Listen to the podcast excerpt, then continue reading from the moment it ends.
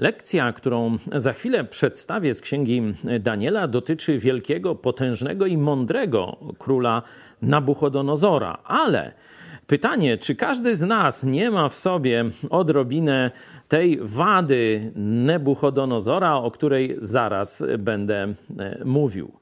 Otóż ten król widział Boże świadectwo, widział jak Bóg działa, widział ludzi wiernych Bogu Biblii i sam oddał mu chwałę ale po pewnym czasie zaczął sobie tak racjonalizować w głowie, to jest czwarty rozdział księgi Daniela, 27 werset. Czy to nie jest ów wielki Babilon, który zbudowałem na siedzibę króla dzięki potężnej mojej mocy i dla uświetnienia mojej wspaniałości?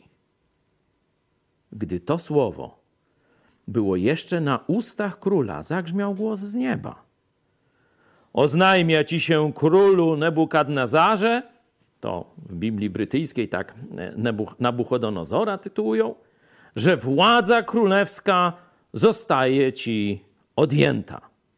Będziesz wypędzony i będziesz żył jak wół, jak bydło, jak pies, można by tak dzisiaj powiedzieć. I rzeczywiście został wypędzony, jadł trawę jak bydło, włosy mu urosły jak u orłów pierze i tak dalej, i tak dalej.